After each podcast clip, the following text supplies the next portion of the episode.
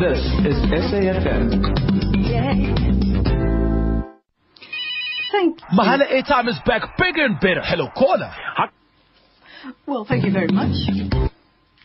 Thank you very much. Third time lucky, eh? Thanks very much, Karabo. Indeed, it is All Things Literature. It's SAFM Literature with me, Nancy Richards, here in Cape Town. Hope you're going to stay with us for the next few hours. Well, it's me here in Cape Town. I also have Cassie Lowers here in Cape Town.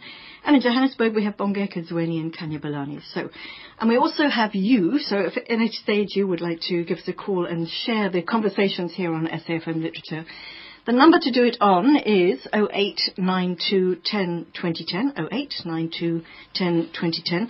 Or if you'd like to just pop us an SMS, you can do that to 34701, 34701.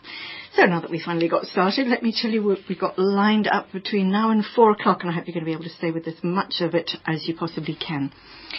First up, I think really, really, I think you might like to listen to this one. In the hero slot, we have a one woman poetry feast. We're going to be talking to Antjie Krog about her brand new book of poetry called Simply Skinned.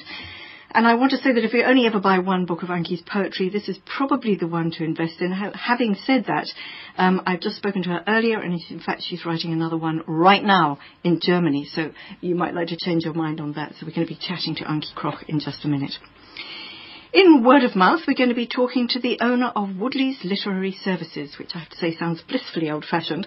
But let me tell you that it's very much in line with current publishing trends, and we'll find out why from Colin Chaplin. He's the founder, and he has all the details. After two, our book two at two o'clock, it's called Noble Intentions.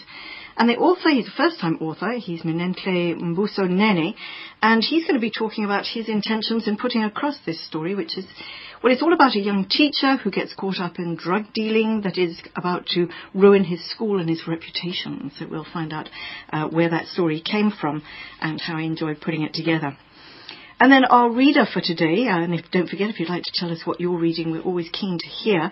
You can let us know on books at safm.co.za, or you can contact me, Nancy, uh, richardsn at safm.co.za. But our reader for today is Lebo Ramadike, and he has thoughts on Gayton McKenzie's A Hustler's Bible. And then at 2.30, at uh, 2.30, a bit of a treat, I think, for botanists, in a documentary I've called K100, This is the place, and I will be bringing you a tribute to Kirstenbosch's 100th birthday. Then after three, warming the fireside is once again is Roger Webster, and he's going to be giving another one of his, his stories from the past. And today he's promised us something a little bit literary, which is rather appropriate and rather nice, so I look forward to that one. And then at 3.15, the promised Word Fest, which coming up as part of the National Arts Festival, uh, which is starting next week and it's the dedicated WordFest in its 13th year. Uh, we're going to be talking to the founder, Chris Mann, who's also at the Institute for the Study of English in Africa, that's at Rhodes University, and he's going to be telling us a little bit too about the rash of literary fests spreading across the world.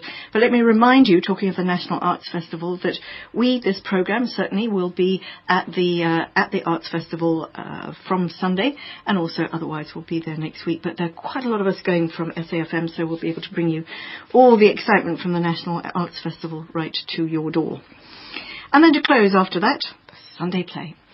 That's what we've got lined up. I just want to give you a quick couple of footnotes, as it were, uh, whilst we're on to things uh, literary. Coming up next Saturday is the Sunday Times Literary Awards in Johannesburg. Well, they've got uh, they've got short listings for both the Alan Paton non-fiction and for the Sunday Times fiction. And just quickly, FYI, those shortlisted for the Alan Paton Award are The Last Afrikaner Leaders. Biko, a biography, Rat Roads, Killing for Profit, Endings and Beginnings. And the shortlisted for the Sunday Times Fiction Prize are the Institute for Taxi Poetry, for the Mercy of Water, Entanglement, The Unlikely Genius of Dr. Cuthbert Kamazuma, and The Book of War. And those are books, well, certainly we've certainly heard about a couple of them here on the programme, but uh, hope to hear a lot about more of them in the future, and very best of luck to all those finalists. And it's, it's a great thing to be a finalist anyway. And just something to note, if you're in Cape Town, incidentally, the Book Lounge are hosting a fundraiser for the library project for Westridge High School. And they're having a woman-only quiz night on July the 12th. So put your thinking cap on for that one. But uh, if you want to find out more, booklounge.co.za. July the 12th, make a note in your diary. Women only, though I guess you could come in drag. You know, why not? Uh, and on the subject of libraries, a brand new library has opened in Rudaport just recently. It's part of the City of Tshwane's bid to improve the lives of its residents in rural communities. Nice. And also nice, how nice is this one? The South African Rugby Union has embarked on a major corporate social investment to supply fully stocked mobile or refurbished libraries to previously disadvantaged schools in their Box for Books program. Nice one. Go Box. Uh, if you want to find out more about that, www.sarugby.co.za. And you're listening to SAFM Literature. Stay with us. SAFM Current Affairs continue to look at the issues.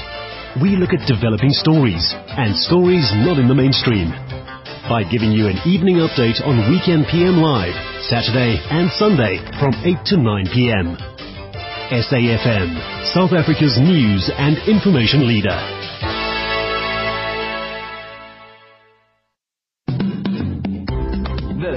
SAFM. It is indeed, and it's your Sunday feast of words and books and thoughts about words and books and all of the above. And first up in our hero slot today, Antjie Krog strikes again. Well, as I said earlier, if you only ever buy one of Antjie's books of poetry, this is probably the one to get. But uh, I want to retract that statement because actually I just spoke to Antjie earlier and she's in Germany busy writing a very new book. So you might want to think about uh, just adding both of them to your collection. Well, Skinned, which is the one that we're going to be talking about, it's a selection of translated poems. And uh, what it does, it, represents her work and what's been going on in her mind across her word heavy career. So it falls into four sections. A, uh, loosely, her beginnings and family. B, the influence of Lady Anne Barnard. C, narratives from the first people. And D, the politics and turmoil of South Africa, roughly. But we have Antjie on the line to tell us a little bit more. Hi, Antjie. Good day, Nancy. I feel it's just such a privilege for us to be with you in your little flat there in Germany where you're busy beavering away writing your next book of poems. It feels like such an honour. so yeah, I'm not. Uh, it's not going so smoothly. Is it not? Well, It's, then um, we'll, we'll yeah, give you a bit of a break. Yeah, yeah, but you know, the older one gets, the the more the counter voices in oneself, you know, are saying, "Why don't you just shut up? Why don't you stop? It's so much easier not to do it." And yeah, so well, let us be a counter voice. Don't even think about listening to those counter voices. You have so many words left in you that it would be an absolute crime if you were to stop. In fact, you, I mean, no pressure at all, absolutely. But the fact that you're there in Germany, you're, you're on a DAAD fellowship for artists. Tell us about that.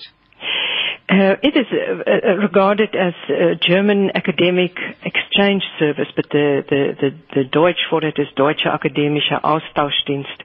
And it has served already more than a thousand uh, artists. This year they have, uh, and every year they have six writers, six visual artists, and then three filmmakers and three composers. Um, they started in 1964. It was started by with Ford money, but then the German government took it over. So we are spread across Berlin in different flats uh, and paid a stipend and given a year. Are you also given an indication of what it is you have to do, or did you apply and say, this is what I want to do, please may I come? They invite you to apply and then look at what you want to do.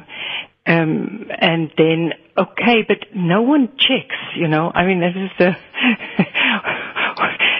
I'm, I'm sort of, it's only my sort of Puritan or, or, or, uh, you know, uh, Calvinistic Yeah. upbringing that will force me to really have something at the end of the year. Otherwise, I'll kill myself.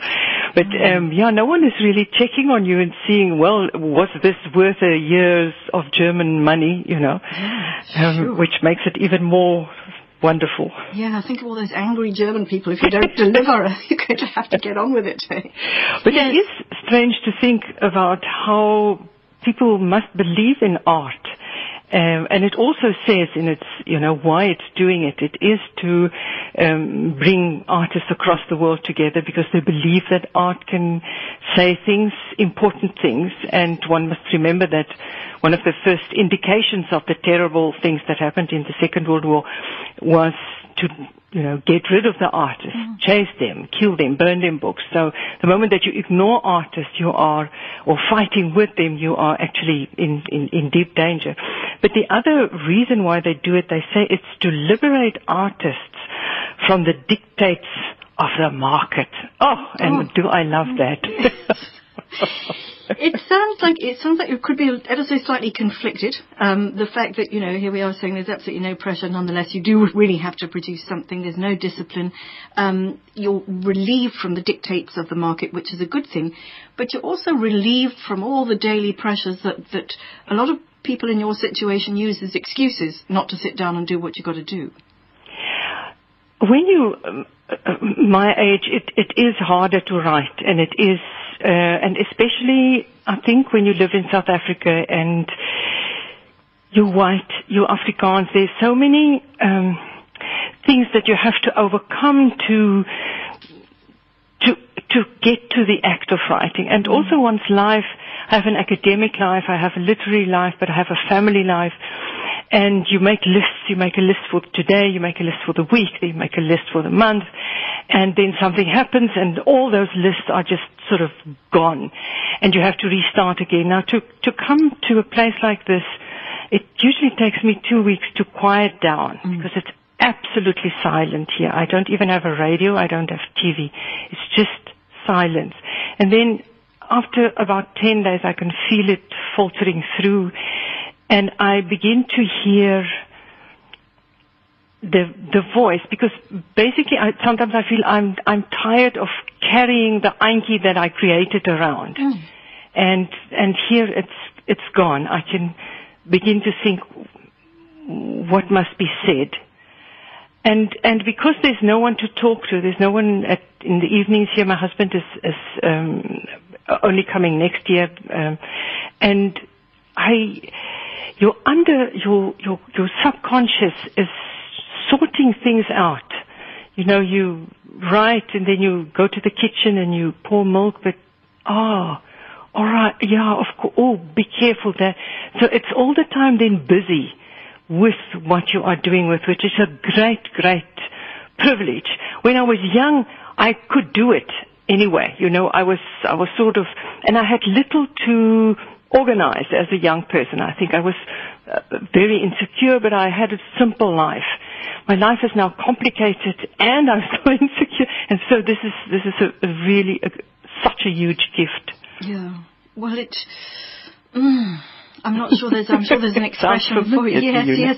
Well, it sounds like it, it sounds like it's a gift that is it's complicated, and I'm sure there's a Latin expression for gifts that come with a sort of a bit of a mixed blessing. But you know, I, I hear exactly what you say. You you hear the voice, and having been reading through some of your poems, what you your work is so much involved with what's going on in your life all the time, and to have everything that's going on in your life removed means what then do you write about? You know what? I'm going to give you a chance to think about that because um, we're looking at two things here. We're looking at what you're presently writing, which I think is fascinating to be part of that process, or for us to eavesdrop on that process. But we also want to hear a little bit about skin. So let's look at the differences between the two. In a minute, we're going to take a quick break. We're talking to Antjie Krog about her brand new book that is uh, presently on the computer, or not, and uh, the book that she's recently uh, produced, which is called Skinned, a selection of translated poems. Stay tuned. Mahala airtime is back bigger and better. Hello, caller. How can I win 50% free airtime? I've got skills, eh? Uh-huh. I can rock climb without a harness, hit a hole in with my eyes closed. Sure. I can even walk backwards up a hill with my... Oh, my friend, you are a winner already just by being with MTN. All you have to do is recharge to get 50% Mahala airtime every day at any time to make free MTN to MTN calls, send SMSs, and use the internet. Sweet, but... Now that's bigger and better Mahala for you. Conditions apply. Minimum recharge value is 10 Rand. This is SAFM. And here on SAFM Literature, we're very privileged to be talking to Antjie Krog, who is, as we speak, busy working on her very latest book of poems in Germany. She's over there for a fellowship. Let's just stay with, with, with the, what you're trying to do right now. In your suitcase, did you take with you ideas for what it was that you wanted to write, or were you waiting for that stilled mind and the silence to see what emerged out of it? Brought a, a, a sort of rubbish bin that is half-finished poems, thoughts, um, poems that have never worked, um, newspaper clippings, um, quotations, etc. Where, where you, I never had time to really uh, look into it or see where it uh, can take one. And it's a variety of things. I like a volume to begin with with the roughage that is round one. And finally, when you, when you work towards the end and you work towards a title, then you see what shorts, what's missing. And the older I get, the more, uh, you know, the, the, the, the more it is love poems that, that gets missing. Mm. Earlier it was just love poems and someone said, but, but get serious, don't you have some politics to put in? Now it's the other way around. Oh it's, it's dear. Also and so it's this quietness and this missing of my husband that mm. in a way makes me rethink him and, and, and then simply miss him and miss him as, um, as a partner for, you know, 36 years. Um, um, uh, they asked uh, Tony Wiese how, uh, Christo Wiese, how did he stay married so long? And it, he said it was, um, uh, uh, intimidation from both sides, and and it's more or less, you know. Uh, so it's it's nice to miss him and not to have him and to communicate in other ways. We don't phone. Yeah. We write as we did in the old and right at the beginning. So so maybe some of that will uh, come back. I'm also trying to change my style. I I have become uh, I perform a lot, read my things aloud, and I've come to sound like myself. Mm. And I want to see whether I can sound differently. Mm. Sort of like phoenix, sort of re, re but not that there are any ashes here, but but that you can sort of rebirth yourself because you've made a number of references to age, and I think you know I, I hear what you say. You know things that it becomes you have to work that much harder, but at the same time you have so much more going on in your head. You have so much more yeah. wisdom. You yeah. have so much more perspective on things. Um, you know, which which uh, which in itself is a gift, but which is a bit of a mixed blessing. Yes, because you can have too much in there. So it, there's too much brain and not not enough, you know, strong, clean, lovely lines. You know, it's it maybe just uh, plodding of thoughts so it's to get back, um, you know, a, a kind of ease as well. Just even listening to you talk and certainly reading your poems, I think, where do you find these words? And it's not so much you find clever words that you know that people don't use anymore that have you know sort of complicated words it's it's the way in which you use the words and when you talk there about hearing the voice, the voices that you're hearing around you when you do get out there into the into the Strasse or go and do shopping, whatever, would be German voices. Now already you have a lot of uh, language floating around in your head. Translation is very important to you. Is is the German that you're hearing not complicating all of that? No, it's actually assisting because um, it, it is a, uh, um, it's like a, a cousin from Afrikaans. So sometimes words would come up like I've just read Austauschdienst and Austausch would, my, my Afrikaans feels as if it remembers that word. We don't have a word like that in Afrikaans, but it remembers something of that. So um, I I go everywhere with a you know pen and paper, and I I write down all these words that I that it's not Afrikaans but reminds me of, of things. So it, it's doing, and, and there's lovely, lovely German poetry. And, and one of the, I mean, the most beautiful poems um, and poetry that I've discovered here uh, was um, sometime when I was back was by Paul Celan. And oh God, it is just astonishing um, then, so you buy CDs and you listen to it and you start reading. I also took classes uh, about his work, and he what what especially interests me of him is that he hated German. He was a Jew, and his both his parents were killed. So he wrote in a language that he was angry at, and so he sounds also different from the other German poets, and yet at the same time oh God, he, he, he, he uses this language. Angry at words that you're angry at. Do you get angry with? Uh, I mean, there's a lot of emotion in all of your poems, but is anger one of your driving forces? Yes, it, it was gone at one stage, the, the, the, the beautiful stage, but the anger is, is so fierce now um, about what is, you know, how we are squandering, uh, squandering, squandering what we have received.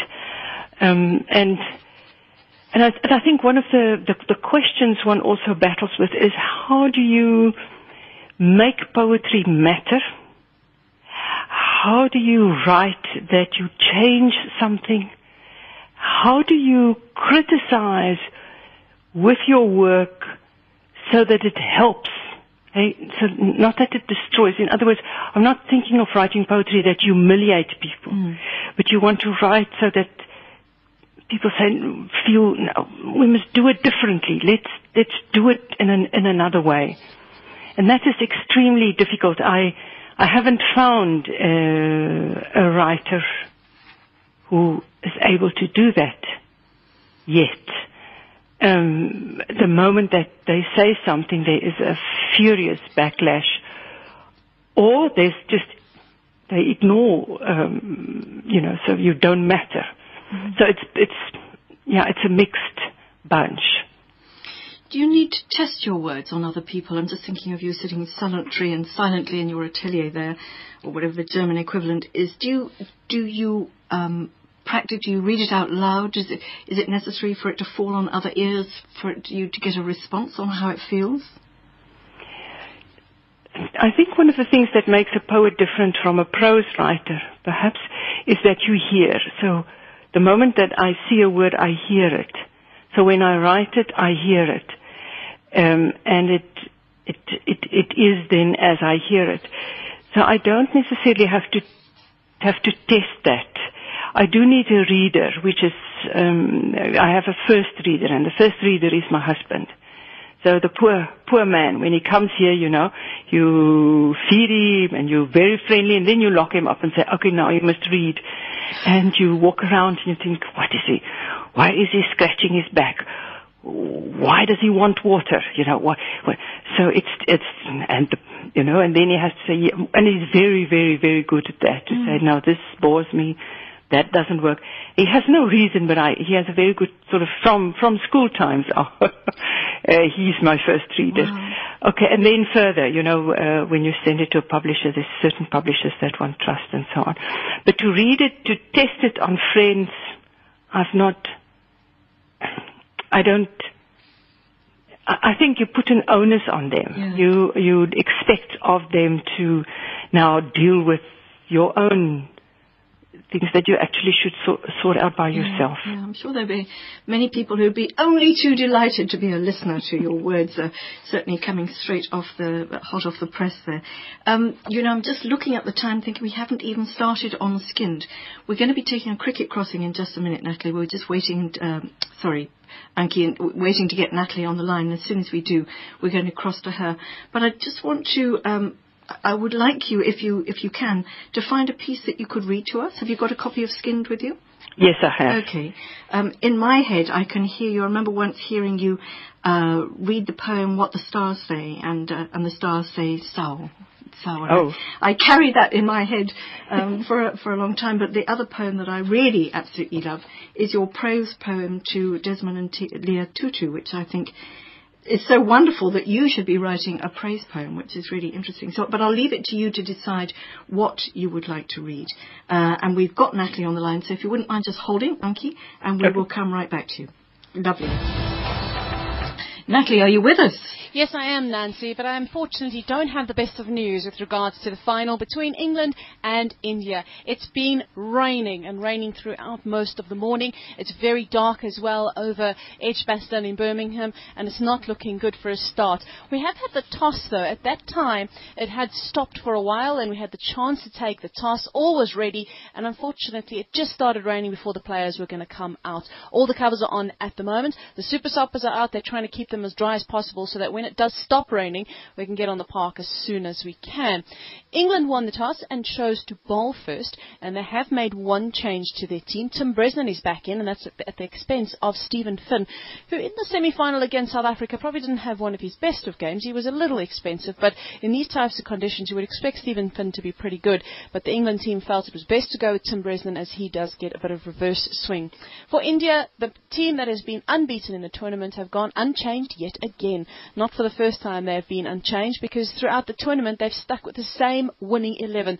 So they found a nice consistency in their team. But unfortunately right now it doesn't look like that's going to matter. We could possibly not get on the park at all. If this game is rained out, the teams will share the cup. They will not have a reserve day, which obviously would be a sad way to end the tournament. But we'll obviously keep you updated. But for now, unfortunately, Nancy, not the best of news. Oh, Natalie, how disappointing. Um, you know, and as you say, if they have to share it, that would be, it seems like sort of a washout, quite literally. Yeah, ties are not fun. No, absolutely not for anybody, and certainly not for the people who paid to go and see it. Oh, dreadful, dreadful. Natalie, thank you very much. We'll be chatting later on. We'll catch up again later on 2.30, and who knows, but the, the clouds may have passed and the sun may come out still. Thanks very much. Well, that uh, we'll be getting back to Edgbaston and Birmingham, England versus India, around about half past two. But right now we're talking to Antjie Krog, and uh, Antjie, you're still with us. Yes. And now you know that it's raining in Birmingham. What's the weather like there in Germany?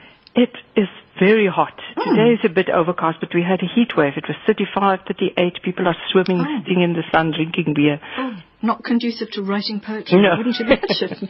I'm going to leave you in peace with the poem that you are, poetry that you are currently with, and bring you back to Skinned, a selection of translated poems. From what to what, and in each case different.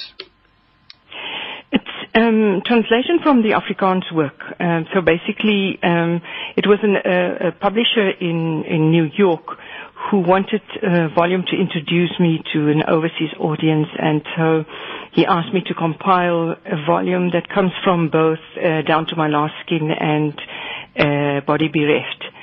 So I put that together, and then he made Dan Simon. He made some um, suggestions of. Um, what he would also like in. And then he said, but I heard that you translated uh, from African languages into Afrikaans poems and I want some of that. So I put in a lovely Sepedi uh, uh, love poem. There's also a Zulu love poem. I put some of the uh, Khoisan work of the Kam in. And then um, for an experiment, I wrote a praise poem for Desmond and Leah Tutu and thought to use then the devices of a praise poem. And there's several devices. The one is to say, oh, oh, oh, there's something important to say. There's something important to say. Who will milk the cow? Who will now milk the cow? Um, to get, to get the milk out. And then the, the, the oral poet, the Imbongi would say, me, I, I will, I will, I will. And then, but you must introduce yourself. I'm so and so from that. I'm so and so and I do this and this and this and that. And then you move in uh, to your subject. And the subject, usually you also choose a word, like uh, in the Mandela Prize poems, they would use uh, Holiklasa. And then they would make a wide variety of words that links to uh, Holiklasa. So I um, use then the word hand um, that works, uh, that, that, that I then thread through the poem. You also make combinations. You make praise names. Instead of just to say tutu, you would say him who is never afraid to say uh, the unwanted things. And that would then be a name for him. So a lot of synonyms where you call someone uh, uh, in, in, in different names. And then there's also the um, uh, uh, ending. You you don't you actually just stop. You continue and continue. Say, But I can continue for on and on and on. But like the star with a with a with a tail, I will disappear. It's like a shooting star. I'm now disappearing, and then they usually end in Xhosa. They end with Ndigam, which means okay, this is now the end of the poem. So I wrote it first in Afrikaans, then sent it to West Westhuizen, who was also a translator of the Bible. So he translated it into Xhosa, idiomatic Xhosa, and then he translated it back into Afrikaans, which then it makes then so all the Afrikaans idioms were then you know changed into into uh, for, for example, I would say, Hahele, le, hahele, le, listen to me. And he would then in Xhosa say, sharpen your ears. And I would say, I have something important to say. And he would say, burning beads are gathering at the bottleneck. And so on. So, and then I translated that, of course, into, into English. Whoa. It's been through so many incarnations. I mean, that, you know, you don't do anything quickly and lightly or easily. Um, and, and this is a complete indication. I mean, the very fact of you writing it in the first place in Afrikaans and then having it translated and translated back again, and then you tran- translating it into English. And I just love the analogy of the of Desmond and Leah Tutu being the two hands, and the, and the one hand, the one washes the other, and the other hand holds the one. It's yeah, it's uh, um, you know, it's it's how they. I, I, I think he is blessed to have someone like Leah. It, I, I, you know, not that I think it's a, it's a necessarily a marriage made in heaven, but to have someone who is so always speaking out can be nerve wracking for a for a family and a, and a, uh, you know, especially also a wife. Um, you want me to read a bit here? why not? Uh, the hand of this man of God can spread the wings of an eagle and pick up a crowd of people and put them onto abundant plains, put them in the protective bite of a river on the mountain of insight and vision in the care of his God. Because of the prayers of this hand of the eloquent one, the sun stood still over the townships and also the moon in the midlands.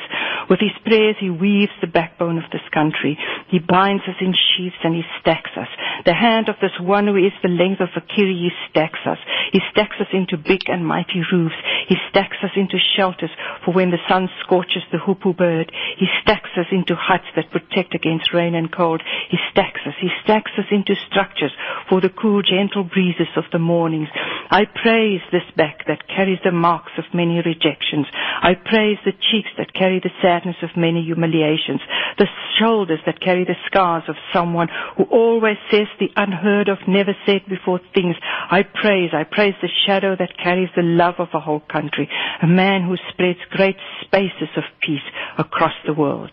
Oh, it's wonderful. Has he heard it? he heard it in Xhosa, but I got a feeling he didn't like it. So I'm not sure whether he didn't like the Xhosa or whether he felt embarrassed. Maybe you're just feeling a bit insecure over there. but you know, Antjie, we sort of, you know, there's so much to talk about because, as I say, your book is it's in four sections, and I'm thinking we have Desmond and Leah Tutu, we have the first people, we have Lady Anne Barnard, we have your own marriage, your own life, your feelings about politics, all in this one book. Which is extraordinary.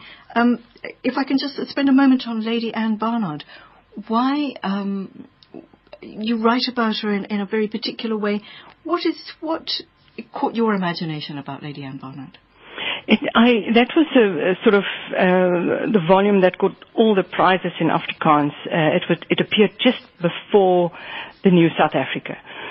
And I was looking, I was living in the rural areas, hey, and I was looking for a metaphor of someone who is well-meaning, talented, knowing the country, going through the country, experiencing it, and privileged. And what does she do with it? And she was just a fantastic um, a project um, because she she she was all those things and and couldn't really she, she wrote she did these beautiful um, uh, watercolors of the country she kept the diaries and yet you know with she was so clothed in privilege that she couldn't really change anything so in, I wrote in an epic of her. Um, it was a one volume called Lady Anne, where I describe her period in the Cape. That is sort of in, in classical uh, rhyming um, uh, epic verse. And then I was the bard. Like every hero needs a bard. So this theme, heroine with a bardess probably. And then my own problem, I want to write about the, the state of emergency. Uh, we were severely harassed by police during that time. I want to write about that. What do I do with this privileged woman and this, this seclude, sec- cut off from South African life in a way by her privilege? So that's a long epic volume of which I could only, you know, do a glimpse of um, in in this translation for this volume. Nonetheless, glimpses give one a hunger for, for something more. And just coming back to what you were saying about, you know, and I think it's a really interesting thing that, you know, the Antjie that you have created, the voice that you have created, you want to sound different. Um, it, it's difficult to sort of force yourself into into a different sort of shape, but does I mean holding skinned now? Is this the last we're going to hear of this particular voice? Is your new voice going to be very very different as you've got so far?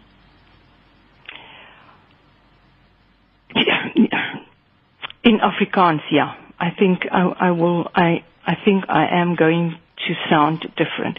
The translation is a mess. It's a huge other separate problem because now here I do readings here in Germany and they want to translate it into German, but of course they need the English as well. Especially they need the English. Now I hurriedly translate it into English. It's not when I don't know when it's not working in, and it it's two different languages. This this in German you can make one word with a lot of things put in it. Also in Afrikaans, also in Dutch, but you cannot do that in English. So I don't know whether it's one is able to sound differently in English. Mm-hmm. I'll I'll I'll see.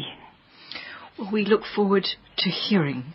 Antjie, it's been really, really fascinating. It's really been a little bit of an insight into the life of being a poet, and I think that if anybody thinks writing poetry is easy, maybe after this they might just think again. Yeah, but I'm not a good example, hey. Young people, like it flows out of them. So It's it's different, and we go back to the wisdom that you have acquired over the years is, is irreplaceable. It's been a real treat. Thank you very much, and we look forward to hearing the, the results, the fruits of your labours there in Germany. Antjie Krog, thank you very much. Thank you very much. Thank you, Nancy. Take care. Antjie Krog, and uh, as I say, well, certainly something to look forward to is the results of uh, for her year there in uh, Germany.